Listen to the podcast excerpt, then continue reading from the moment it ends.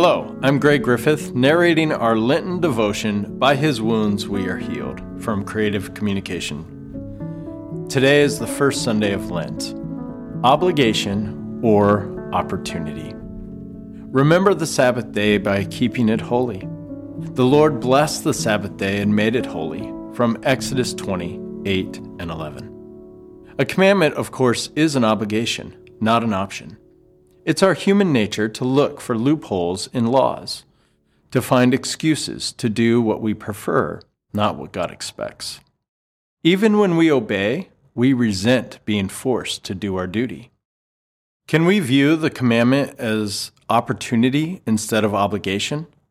After all, God blessed the Sabbath, intending it to be a gift for our benefit. We are blessed, are we not?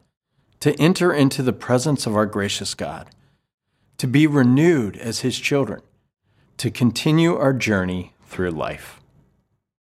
We dishonor the Sabbath by feeling forced to worship. We honor the Father and the Son by gratefully receiving God's healing grace and responding with joyful praise.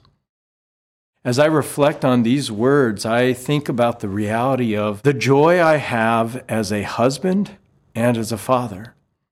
I don't have an obligation to my children or my wife, but I do have an opportunity to serve them, to love them, to care for them.